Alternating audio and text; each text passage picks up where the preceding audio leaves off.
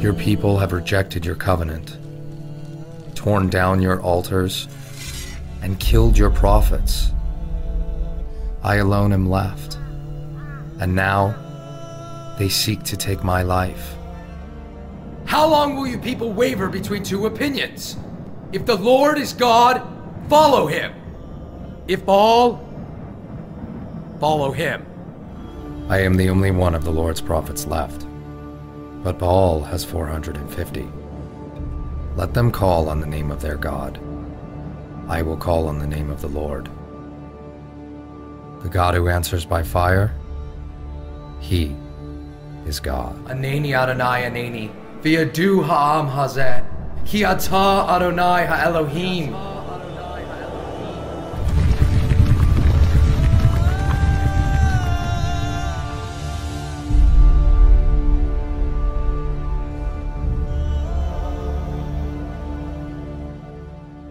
De hoy yo lo titulé, no sé si, ahí Roberto nos puso la imagen, Show o Fe Sincera.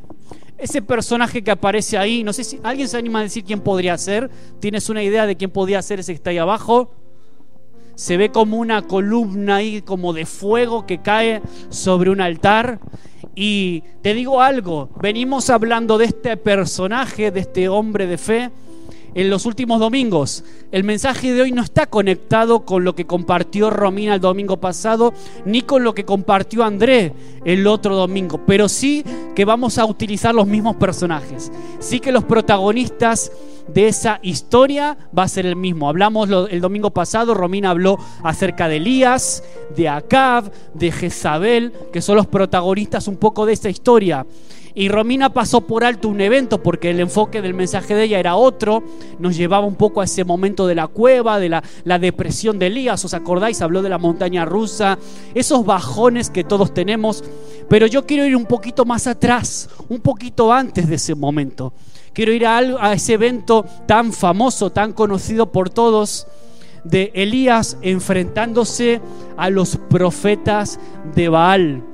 Un evento que, bueno, Romina pasó un poquito por, por, alto porque evidentemente no iba por ahí el mensaje de ella.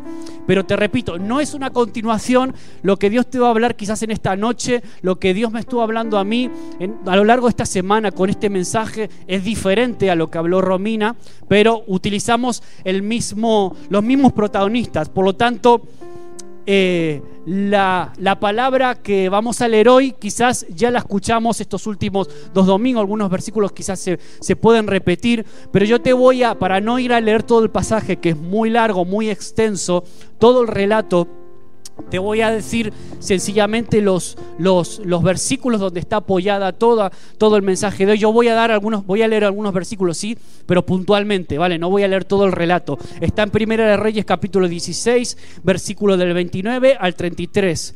Luego en Primera Reyes 17, el versículo 1, Primera Reyes 18 especialmente, el versículo del 1 al 2, del 17 al 19, y ese capítulo clave de Primera de Reyes 18, del 20 al 39, donde ya viene esa confrontación, ese duelo de dioses. Duelo de dioses, yo le, me gustó llamarlo quizás así, ese enfrentamiento entre Elías, Acab y los profetas de Baal. Pero quiero hablarte de algo antes, que, para, antes de entrar en eso. Quiero hablarte acerca de, por eso le puse el título Show o Fe Sincera. Porque es verdad que estamos en una, en una época donde parece que el entretenimiento y la tecnología lo ocupa todo. Estamos acostumbrados a ser entretenidos, vivimos eh, casi, casi eh, sedientos de estar entretenidos. Justamente esta semana hablaba acerca de eso con mis alumnos tocábamos este tema, ¿no? De cómo eh, esta cultura del entretenimiento ha penetrado tanto que incluso los cristianos a veces vamos a la iglesia con un poco ese afán de ser entretenidos. Con ese afán de a ver el show qué tal hoy, a ver qué tal hoy la alabanza, a ver cómo nos ministra Andrés, a ver cómo se equivoca Maxi en la batería, a, ver, cómo es el show, ¿no? Y a veces cristianos y vamos a la iglesia con esa con ese corazón y esa actitud, como quien va al cine a ver un show, un espectáculo, a ver qué tal la prédica, a ver qué tal está hoy de inspirado la persona que, que predica. Porque vivimos influenciados por la televisión, el internet, los medios audiovisuales. Es decir, se nos haría difícil vivir hoy sin que haya espectáculos de por medio, probablemente. Ahora, el espectáculo, el show, se nos ha internalizado, se nos interiorizó tanto en la vida cotidiana que no aparece como que no somos capaces de divertirnos y de pasarlo bien si no hay un show, si no hay un entretenimiento y un espectáculo. Ahora, ¿qué significa la palabra espectáculo? Significa representación o función que se presenta ante un público con el fin de entretener.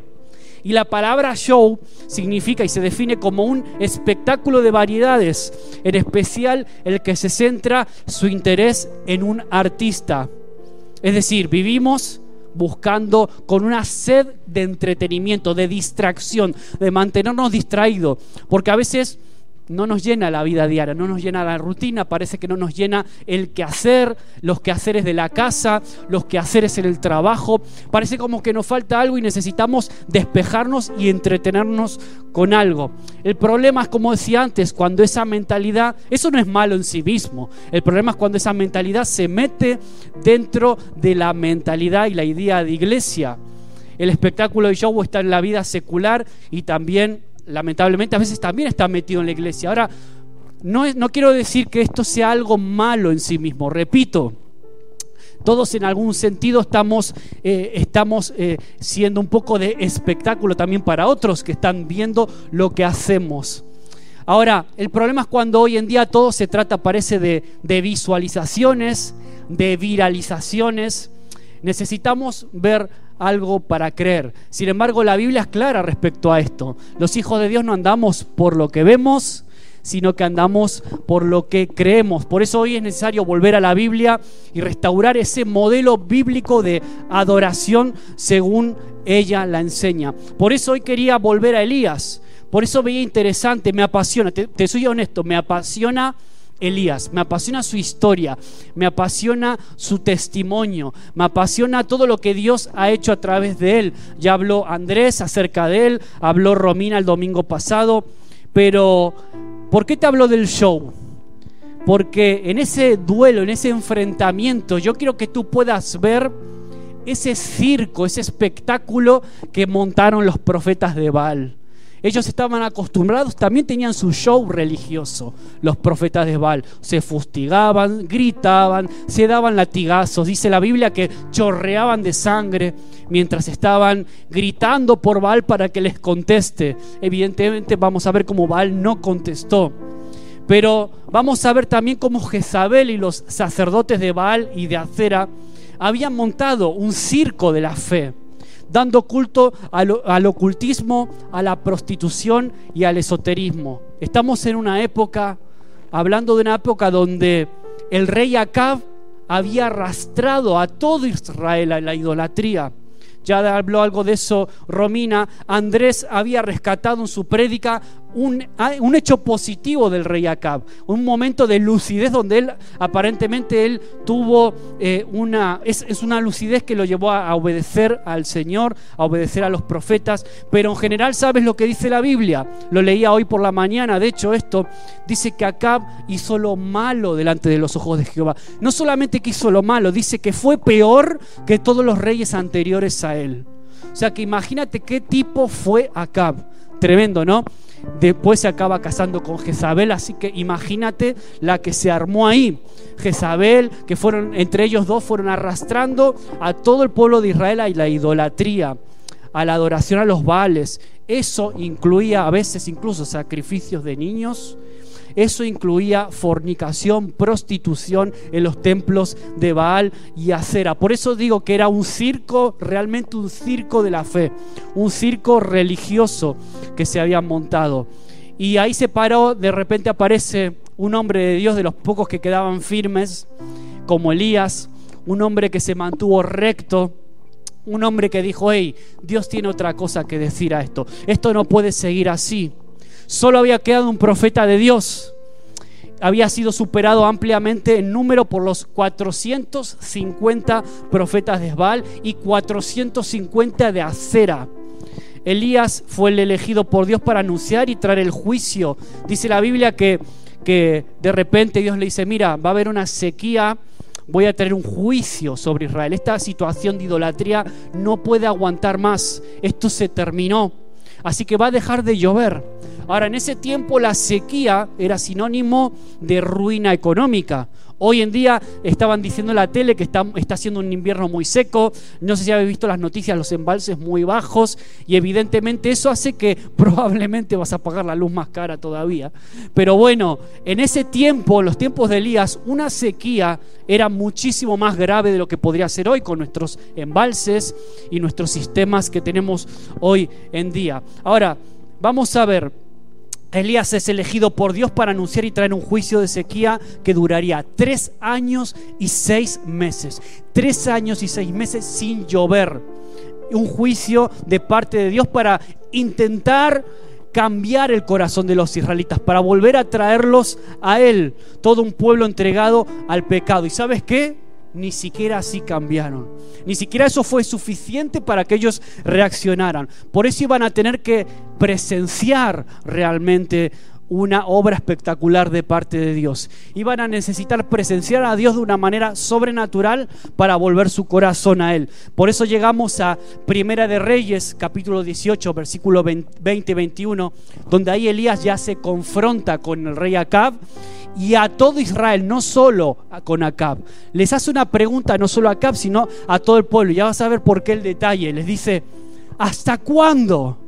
¿Hasta cuándo claudicaréis entre dos pensamientos?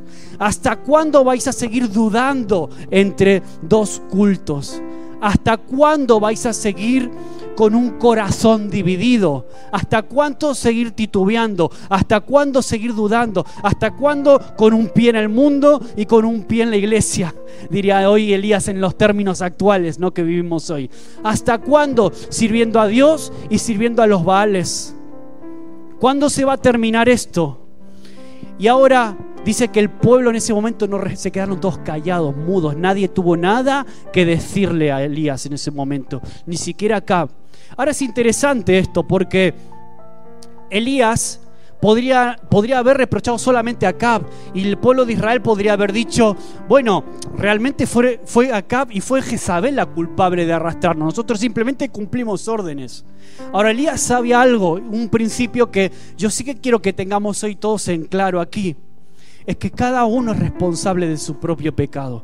Y Elías lo sabía bien. Cada uno es responsable de lo que haces para el Señor. No puedes echarle la culpa a la iglesia, no puedes echarle la culpa al pastor, no puedes e-, echarle la culpa a la sociedad, que si Orense, que si la ciudad, que mira cómo son los gallegos, que mira que esto, que lo otro, que la iglesia, que mi familia que tú no conoces mi trabajo. No, no, cada uno es responsable y Elías lo sabía muy bien. Por eso la pregunta es a Acab y a todo el pueblo. ¿Hasta cuándo con el corazón dividido? Me llamó la atención mucho, mucho esto, ¿no? Ahora, ellos tenían muy, eh, un vocabulario muy amplio, estos profetas de Baal, para dirigirse a él, para hacerle peticiones, participaban en ritos terribles, como decía antes, pero no podían decidirse a declarar con su boca a Baal como su Dios y seguirle. Por eso se quedaron mudos, por eso todo el pueblo de Israel se quedó callado. Y es tremendo lo que demanda eh, el Señor. Dice, si Jehová es Dios, dice, dice Elías, si Jehová es Dios, síganle, seguidle. Y si es Baal el Dios, entonces ir en pos de él. Ese es el desafío que Elías le hace a Acab y a todo el pueblo de Israel. ¿Quién va a ser el Dios verdadero para vosotros? Si el Dios verdadero es Baal, pues no pasa nada, seguir, seguir adorando a Baal. Pero si es el Señor, Jehová Dios, entonces seguirlo a Él. Ese fue el desafío. Ahora, uno se pregunta por qué se quedaron de repente todos callados. Y yo me imagino que estaba el pueblo de Israel tan alejado de Dios en ese tiempo aún después de tres años sin lluvia, con una sequía terrible. Dice la Biblia que en Samaria se estaba pasando ya verdadera hambre.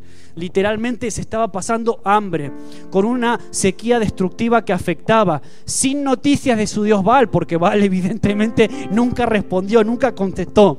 Y seguían adorándole, ¿sabes por qué?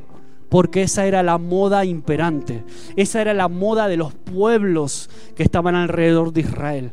¿Cuántas veces, a veces incluso como cristianos, nos dejamos arrastrar por la moda de este tiempo, por las filosofías, por las formas de pensar, por la adoración a los baales de nuestro tiempo? Como te decía antes, quizás el baal de nuestro tiempo principalmente es el dinero el Baal de nuestro tiempo es el éxito, es la fama, son los likes en Instagram, en TikTok. Quizás los Baales de este tiempo son el éxito con tu familia. No sé, puede llamarse de mil formas y se puede presentar de muchas maneras. Vale, pero sin duda el desafío sigue siendo hoy, el desafío de Elías sigue siendo tan vigente en ese momento como hoy. Por eso Elías le propone a Cab un duelo de dioses desafía la idolatría imperante con un sacrificio que debería ser consumido por el fuego. Ahora, no iban a hacer ningún tipo de fogata. De hecho, Elías dice que mojó muy bien, echó muchos calderos de agua encima de toda la ofrenda para que no hubiera duda que si eso se prendía fuego era obra de Dios. Elías quería dejar bien en claro eso el que respondiese con fuego, ese entonces va a ser el verdadero Dios, el que responda con fuego. ¿Qué podía salir mal de ese desafío? ¿Qué podía salir mal de ese duelo?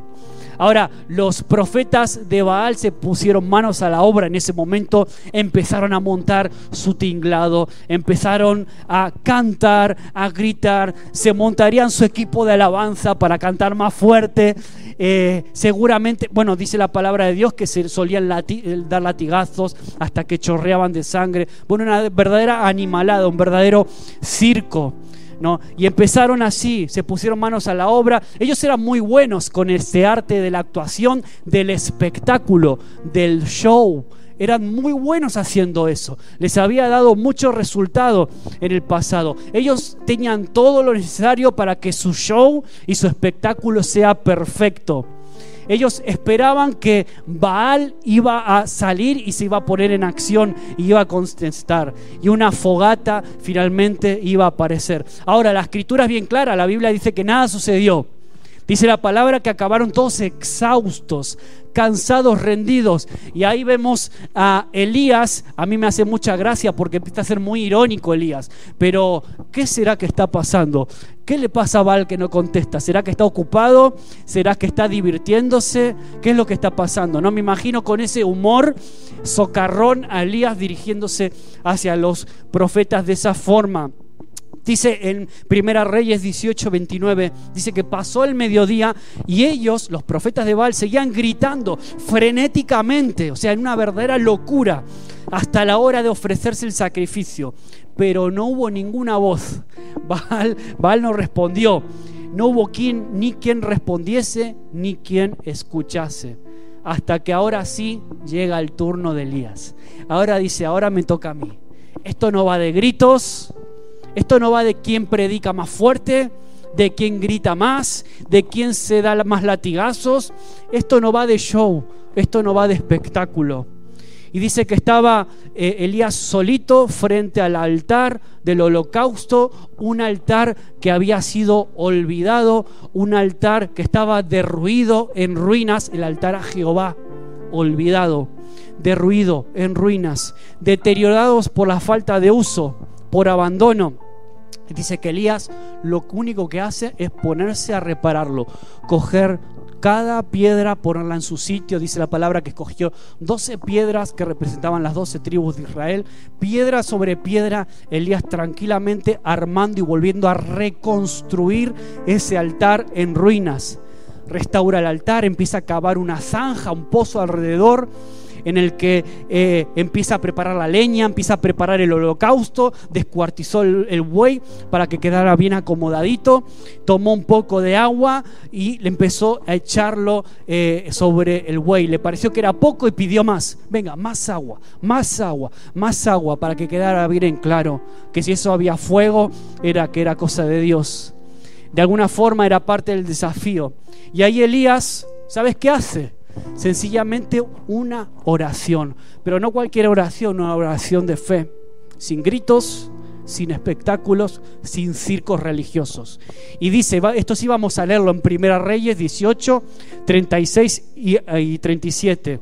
Voy a leer la palabra de Dios para todos, la versión de palabra de Dios para todos. Dice, al llegar el momento del sacrificio de la tarde, el profeta Elías se acercó al altar y oró así, Señor, Dios de Abraham, de Isaac y de Jacob. Ahora te pido que des una prueba de que tú eres el Dios Israel y que yo soy tu siervo. Muéstrales que tú me ordenaste que hiciera todo esto. Señor, atiende mi oración. Muestra a la gente que tú, Señor, eres Dios. Así la gente sabrá que tú los estás haciendo volver a ti. Y en ese momento, casi, casi cuando está diciendo amén, el fuego cae del cielo, como se ve en esa imagen, se consume todo el altar, todo el holocausto e incluso hasta el agua que había ahí, todo, todo, todo. Se queda la gente atónita se queda la, gente atónica. Dice el versículo 38, entonces cayó fuego de Jehová y consumió el holocausto, la leña, las piedras, el polvo, y aún lamió el agua que estaba en la zanja.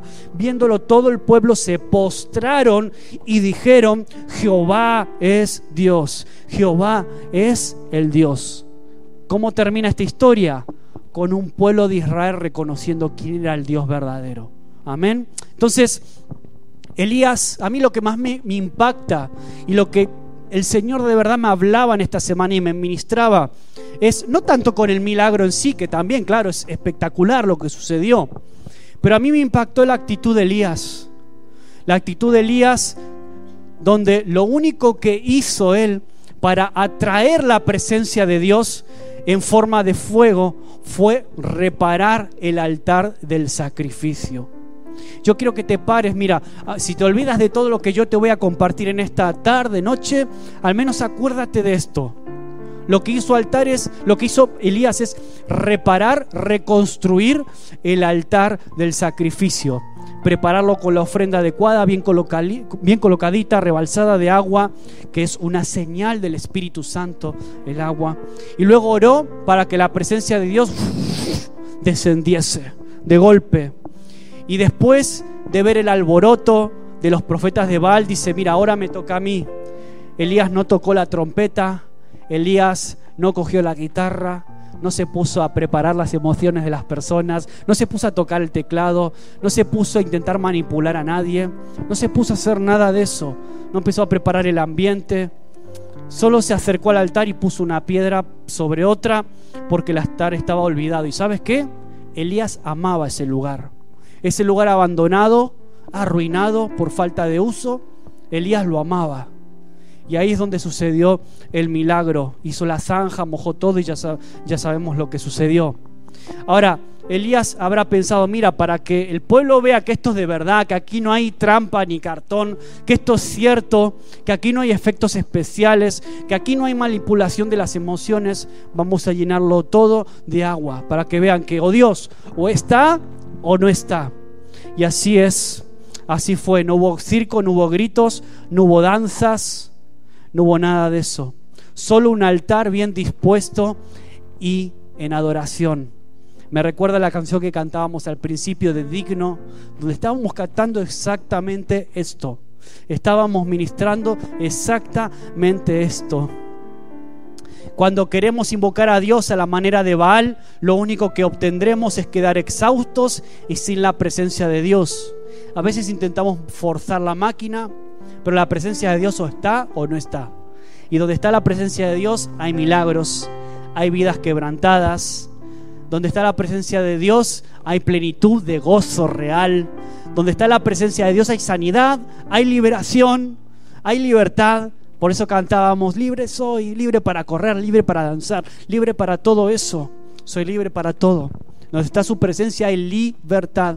Porque a veces vivimos esclavos. A veces vivimos esclavos de diferentes tipos, maneras de adoración modernas a los vales de nuestro tiempo.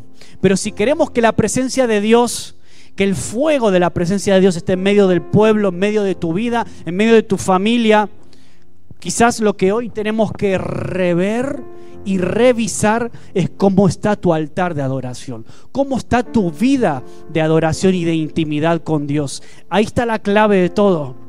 Ahí está la clave de todo en esta, en esta tarde. Si queremos ser parte de ese fuego, de ese mover, quizás es tiempo de poner el orden en el altar, poner las piedras en su sitio y revisar. Y el fuego de Dios yo te aseguro que va a caer. Si tú reconectas y pones tu vida en orden, la presencia de Dios se va a manifestar. Tarde o temprano va a suceder. Por eso el mensaje de hoy de alguna forma es un desafío el mismo desafío que Elías en su momento al pueblo de Israel. Un desafío a volver con esa intimidad con Dios, con esa intimidad con el amado, con nuestro Señor, que puede empezar hoy a arreglar el altar personal de adoración de cada uno. Porque te voy a decir algo, y aunque sea quiero que el Espíritu Santo te graba fuego esta frase. Dios no puede habitar y manifestarse ahí donde hay pecado, ahí donde hay desorden, donde hay ruinas, ese altar vacío, en ruinas, deshecho por falta de uso, es tiempo de volverlo a reconstruir, recolocarlo, para que podamos ver la presencia de Dios en tu vida. Hay personas que a veces me dicen, pastor, pastor, o Maxi, o como quiera que me llamen, me dicen, quiero que ore por mí, por favor, ore por mí.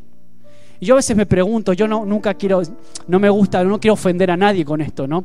Pero a veces me pregunto, y no se lo digo directamente así, ¿no? Pero lo digo porque estamos en confianza y porque nadie nos escucha. ¿Por qué no oras tú por tu vida? Si el mismo Dios que me habla a mí es el mismo que te puede hablar a ti.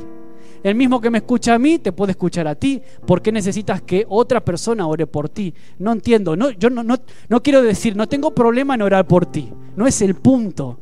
Sino el punto es, si te van tan malas cosas, si tu vida está desordenada, quizás antes de orar tienes que también empezar a colocar las piedras de tu altar y poner tu vida en orden. El Señor me hablaba mucho acerca de esto, porque tantas personas vienen con su altar en ruinas, su altar desordenado, y lo primero que tienen que hacer es ordenar sus vidas. Ordenar, llámese matrimonio, llámese casarte con la persona con la que convives, llámese perdonar, Llámese pagar una deuda que tienes con alguien. A lo mejor esas piedras que hoy tú necesitas recolocar para que la presencia de Dios se manifieste y haya bendición en tu vida, es primero poner orden. Si tú empiezas a poner orden, ¿cuántas veces? Mira, yo si te diría las veces que personas se acercan a mí, se acercan a mí pidiéndome oración, contándome sus problemas, y te voy a ser honesto, la mayoría, de, yo creo que el 80%, de los problemas que tiene la gente, en ocasiones, no siempre, ¿eh? pero en ocasiones son consecuencias de sus malas decisiones, consecuencias de vivir en desorden, consecuencias de no haber cuidado el altar, consecuencias de haber tomado malas decisiones en sus vidas. Y no digo todos, porque hay veces que evidentemente todos sufrimos algún tipo de desgracia o de problema en nuestra vida que no tiene que ver con eso. Te viene una enfermedad, un ser querido, te viene, te quedaste sin trabajo, pueden pasar cosas en tu vida que no son responsabilidad tuya, no son responsabilidad mía. Pero evidentemente hay muchas de las cosas que nos suceden que sí somos responsables. Si somos honestos delante de Dios, tenemos que decirlo y, y admitirlo así, ¿no? Por eso una de las lecciones que el Señor me enseñó en estos últimos tiempos, mira Maxi, primero de todo, poner tu vida en orden. Pon tu altar en orden. Coge cada piedrita, la pones en su sitio y empieza a conectar conmigo otra vez como cuando estabas apasionado. Y vas a ver cómo mi fuego cae. Vas a ver cómo yo me manifiesto. Vas a ver cómo yo te ayudo a reordenar lo que incluso esté mal. Cómo el Espíritu Santo te va a ir guiando de qué cosas ponen en orden en ti. Por eso yo quiero terminar dejándote cuatro sencillos propósitos para la semana pero quizás alguno de esos propósitos puedes tomarlos hoy. Puedes hacerlo hoy mismo, domingo, por la noche. Puedes llegar a casa y comenzar. Y el primer propósito para esta semana, para reordenar y recolocar el altar es, el primero es confesión de pecados con arrepentimiento. A veces quizás hay necesidad y tenemos que confesar algo que está mal, que estamos haciendo honestamente mal y decirlo, y decirlo, decírselo al Señor. Mirar al Señor la cara descubierta, confesando y pidiendo perdón por eso, pero con un arrepentimiento y con un con una actitud de verdad de querer cambiar. No me sirve nada llorar, no me sirve nada pedir perdón si luego a los cinco minutos estoy otra vez con lo mismo. Entonces, yo me acordaba de esto de Josué que le dijo al pueblo, antes de pasar al Jordán y tomar la tierra prometida, ¿sabes qué tenía que hacer? Santificarse. Lo que hace Josué y si te digo literalmente lo que hizo Josué para santificar a su pueblo, no quiero ser muy gráfico porque hay niñas aquí adelante, así que no lo voy a decir. Pero yo creo que los que conocen la historia sabéis por dónde voy, ¿no? Entonces, antes de conquistar la tierra prometida, había que cortar cosas importantes. Y el pueblo tenía que cortar cosas importantes, ¿no? En este caso eran los varones. Los varones. Entonces, si has ofendido a alguien, quizás toca pedir disculpas. A lo mejor hoy, cuando vuelves a casa, tienes que levantar el teléfono, coger el WhatsApp y pedirle disculpas a alguien. Quizás si, si es dinero lo que debes a alguien, pues es tiempo de pagar, de honrar de esa forma.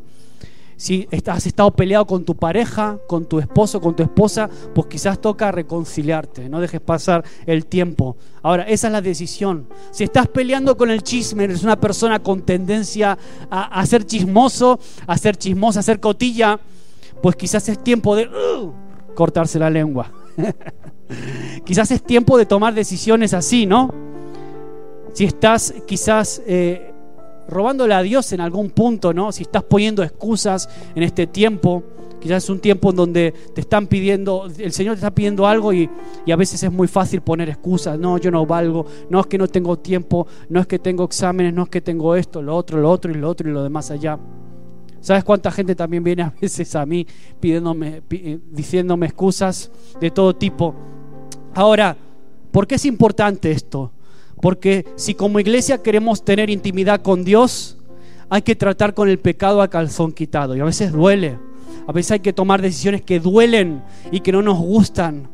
Y a veces el Señor es duro y te dice, mira, hay que cortar por lo sano ya. Porque yo no puedo permitirte entrar en la tierra prometida en esas condiciones. Es que no lo vas a hacer. No voy a enviar el fuego si tu altar está derruido y está desordenado, si vives en desorden. ¿Cuánta gente conozco que espera que Dios la bendiga, pero luego vive en desorden en su vida. Y pretenden que Dios bendiga su matrimonio, su vida, cuando no están casados y conviven juntos, por ejemplo, cosas por el estilo, hay muchos más. ¿Cómo esperas que Dios bendiga? Dios no es un Dios de desorden. ¿Cómo esperas que Dios bendiga algo que está funcionando mal desde un principio? Pues hay que tomar decisiones. Y lo segundo, el segundo propósito es este, ponerse en orden. Primera Corintios 14, 3, 33 dice esto, que Dios no es un Dios de confusión, de desorden, sino de paz. El Señor le dijo también al rey Ezequías por medio de Isaías, lo primero que tienes que hacer, ¿sabes qué? Poner tu casa en orden. Así que esta idea, al menos, mira, de todo este mensaje, por lo menos, llévate esto en el corazón. No te lo digo, no quiero regañar a nadie, no quiero que nadie se ofenda, no es para eso, ¿no? El mensaje de hoy no es para, no, no es con actitud de regañar a nadie. Pero sí que deseo que tú te grabes a fuego esta idea.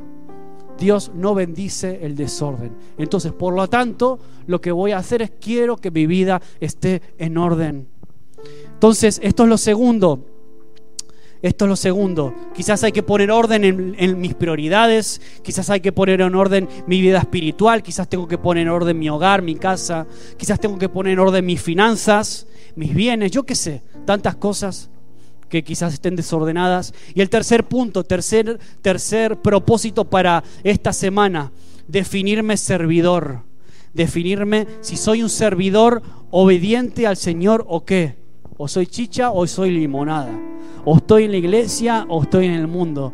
O estoy aquí o estoy allá. Eso es lo que más que nada confrontó Elías al pueblo de Israel y Acab. No podéis tener un corazón dividido. No podéis estar a una cosa y a la otra también. Tenemos que definirnos. Definirnos como servidores del Señor. Y a veces eso implica, a veces sí, cortar con cosas que a lo mejor igual a mi carne le gustan, a Maxi le gustan, pero no son buenas, no son de bendición para mí. Y el cuarto propósito para la semana, último propósito, es definirme como un nacido de nuevo. Yo tengo que definirme, y de esto sí que tiene algo que ver con lo que dijo Romina el domingo pasado. Tengo que eh, definirme si voy a ser un hijo de Dios emocional, emocional con el Señor, o de verdad voy a ser una persona nacida de nuevo. Porque el que es nacido de nuevo lo manifiesta. El que es nacido de nuevo de verdad, pues lo, muestra, se ve en su fruto, se ve en su vida. Yo me gozo. Mira, a mí no hay nada que me, que me, que me apasione, que me, me llene el corazón más que ver a un hermanito en la fe que de verdad da pasos de obediencia en su vida. Hay veces que se derraman lágrimas en un culto, se toman decisiones, pactos con Dios en un culto. Todo eso es muy bonito, puede ser muy emocional y vale, está bien. Pero a mí lo que más me enamora es cuando el Señor empieza a trabajar en lo secreto, cuando el Señor empieza de verdad a cambiar esa vida. Me dice, Maxi, ¿sabes qué? Decidí terminar la secundaria. Maxi, ¿sabes qué? Decidí perdonar a mi madre. Maxi, ¿sabes qué? Decidí hacer esto, esto o lo otro. Y ahí es cuando yo veo de verdad el obrar de Dios. Ahí es donde yo veo la presencia de Dios real. Ahí veo cómo ese nuevo nacimiento está dando evidencias prácticas, está dando fruto de, ese, de ese arrepentimiento, ¿no? Entonces, decíamos, primero, confesión de pecados con arrepentimiento. Segundo, ponerse en orden. Tercero, definirse servidor. Cuarto, definirse como un nacido de nuevo. Esos son los propósitos para nosotros hoy. Entonces, como conclusión, un poco ya para ir cerrando. El relato de Elías, ¿sabes cómo termina? No fui todavía a eso. Pero el relato de Elías termina con una lluvia tremenda después de tres años y medio cayendo sobre la nación de Israel una tremenda lluvia que Dios envió luego para sanar la tierra, como respuesta a un pueblo que se volvió a Dios, que dijo, el Señor es Dios, solo Él, ¿no? Y ahí hizo el milagro. Y todo puedes leerlo en la Biblia. Esa nube que de repente aparece de fondo era como un puño. Y esa nube que al final se convierte en un tremendo aguacero que vino de lujo para la nación de Israel. ¿Cómo comenzó todo y por qué terminó así? Con un hombre como Elías que obedeció la voz de Dios y restauró el altar de adoración. Entonces oró y la lluvia regó la nación. La diferencia entre en, en esa crisis espiritual que Israel atravesó la marcó un hombre que obedeció a Dios y que restauró y levantó ese altar de adoración a Él. Por eso quiero decirte hoy, y ya termino con esto, que la sequía en tu vida, los tiempos áridos que a veces vivimos, tiempos de aridez, tiempo donde parece que no llueve, donde no, no percibo la presencia de Dios. Si hay tiempos así complicados en tu vida, yo te aseguro que van a ser cambiados en aguaceros de la presencia de Dios y tú decides restaurar ese altar y conectarte con el Señor. Así que yo te desafío a que en esta semana tú puedas de verdad en adoración reparar ese altar si es que está un poquito descuidado o derruido para que tu vida pueda ser una ofrenda, que seas tú quien se ponga encima del altar como una ofrenda viva, como dice la palabra de Dios. Y la forma es tratando con el pecado directamente, tratar, tratando con ese desorden, con acciones claras de arrepentimiento que te alejen de ese pecado que quizás estés confesando, poniendo en orden, declarándote servidor del Señor, es decir, convertido hasta los huesos. Soy un convertido hasta los huesos, para que el mundo sepa y vea realmente lo que es un convertido y un nacido de Dios de verdad. Quizás estás cansado de ir de iglesia en iglesia, de show en show, de predicador en predicador, de espectáculo en espectáculo. Y quizás todo comienza con una decisión tuya una decisión de ponerte a cuentas con Dios de verdad, de restaurar ese altar, de volverlo a cuidar, de amar esa presencia de Dios, de amar esa relación íntima que a lo mejor en algún momento se descuidó o se deterioró y perdiste y te llevó a perder la pasión. Por eso quizás es tiempo hoy de pedirle perdón a Dios, procurando ordenarte que puedas servir a Dios con alegría, mostrando que tú eres de verdad un hijo de Dios. Si tomas esa decisión, yo te aseguro que va a caer fuego del cielo. yo te aseguro que la presencia de Dios se va a manifestar como nunca antes en tu vida. Amén. Vamos a ponernos de pie. Le voy a pedir a Andrés, a Manuel que puedan pasar aquí adelante. Y que puedas cantar esta canción con una pasión renovada después de lo que acabamos de considerar. Que Dios pueda levantar una generación de hombres y mujeres que se puedan identificar con Elías. Y que el fuego de su presencia pueda estar y encender tu vida como nunca antes. Que puedas disfrutar de un nuevo tiempo, una nueva temporada en este tiempo de febrero del 2022. Hoy decidimos en el nombre de Jesús reordenar cada piedra de mi vida, cada piedra de mi altar. Solo tú eres digno de toda adoración. Hoy decido inclinarme delante de ti, Señor. Perdóname Perdóname cuando me incliné delante de otras cosas que este mundo me ofrece, cuando me incliné delante de otros baales quizás, llámese entretenimiento, llámese pérdida de tiempo, llámese éxito, dinero,